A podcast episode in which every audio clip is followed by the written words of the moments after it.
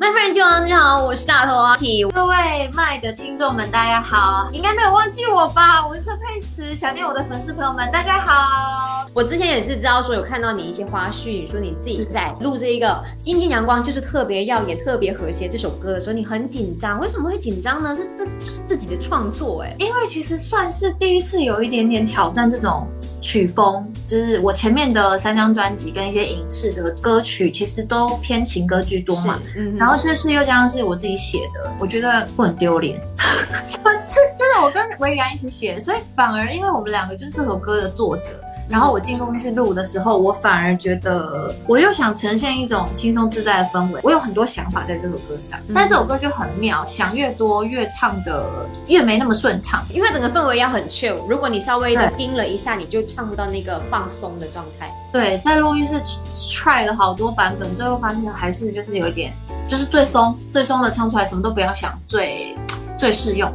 有没有想说做什么热身还是做什么动作让自己松一松那样子？好像有哎，好像唱一唱我这边拉筋哎，就是那种趴在地上那种，就是前后变成一个三角形的那种。因为唱这首歌就是我前面你前方子汉子上没人接，一不小心一个字就 miss 掉，所以其实我在录的时候前半段我是有一点我前面你前方子汉没上没人接，这边都很紧，就很硬了。对，对，他们说哎、你放松一点吧，我就好，那等我1分钟，然后我就开始拉筋。那因为这一次你发张专辑的时候，刚巧也是跟你的好友们也算同期，就真的对拉拉郭靖会有特有竞争力吗？还是会有压力吗？我的确在发片前有觉得怎么办，自己也会紧张说，而且何况周杰伦，就是会觉得命怎么那么苦啊！同期大牌的全部涌出来了。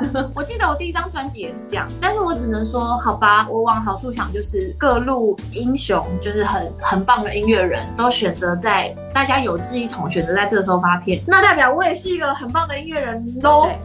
那会不会担心说，下一届的金曲奖该怎么办？万一再跟自己的好友们全部一起来竞争？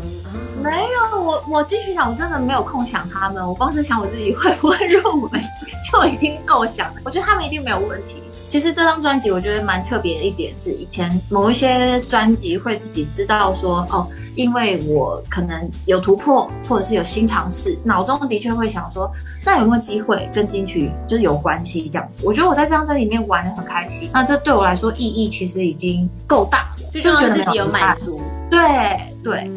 对，真的是这样哦，真的是这样。是最终的成绩会是怎么样的？那你也是一个不可控的一个因素。对，那个都是额外的东西。我之前有听到你说今年其实没有计划生宝宝，在这个过程当中有没有想说，先调理一下自己的身体啊，或者是有没有去跟其他的朋友们请教这个怀孕的妙招等等的？有，目前的状况就是我身边的所有人都比我还希望我生小孩。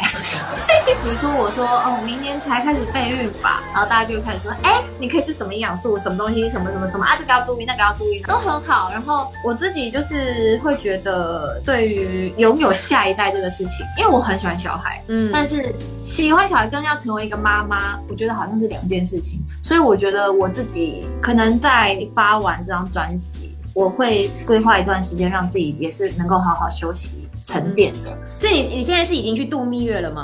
还没啊，还没。可是有这个计划，去哪？有可能会往就是从来没去过的地方，什么冰岛啊这种，就是你可能要趁还有体力的时候去的那种地方。然后就2个人去，就3个人回来了，耶！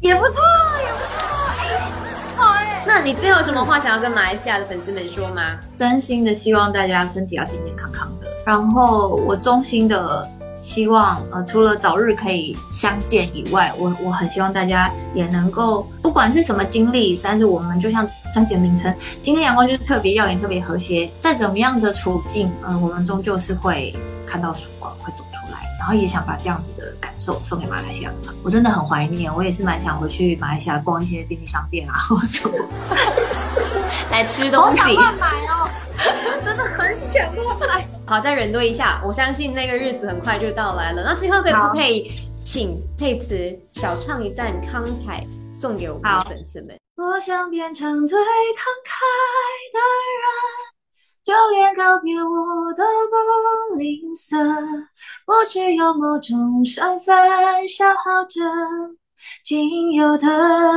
自尊，虽然是你最依赖，紧紧到我不得不转身。那放荡，让他给你想要的。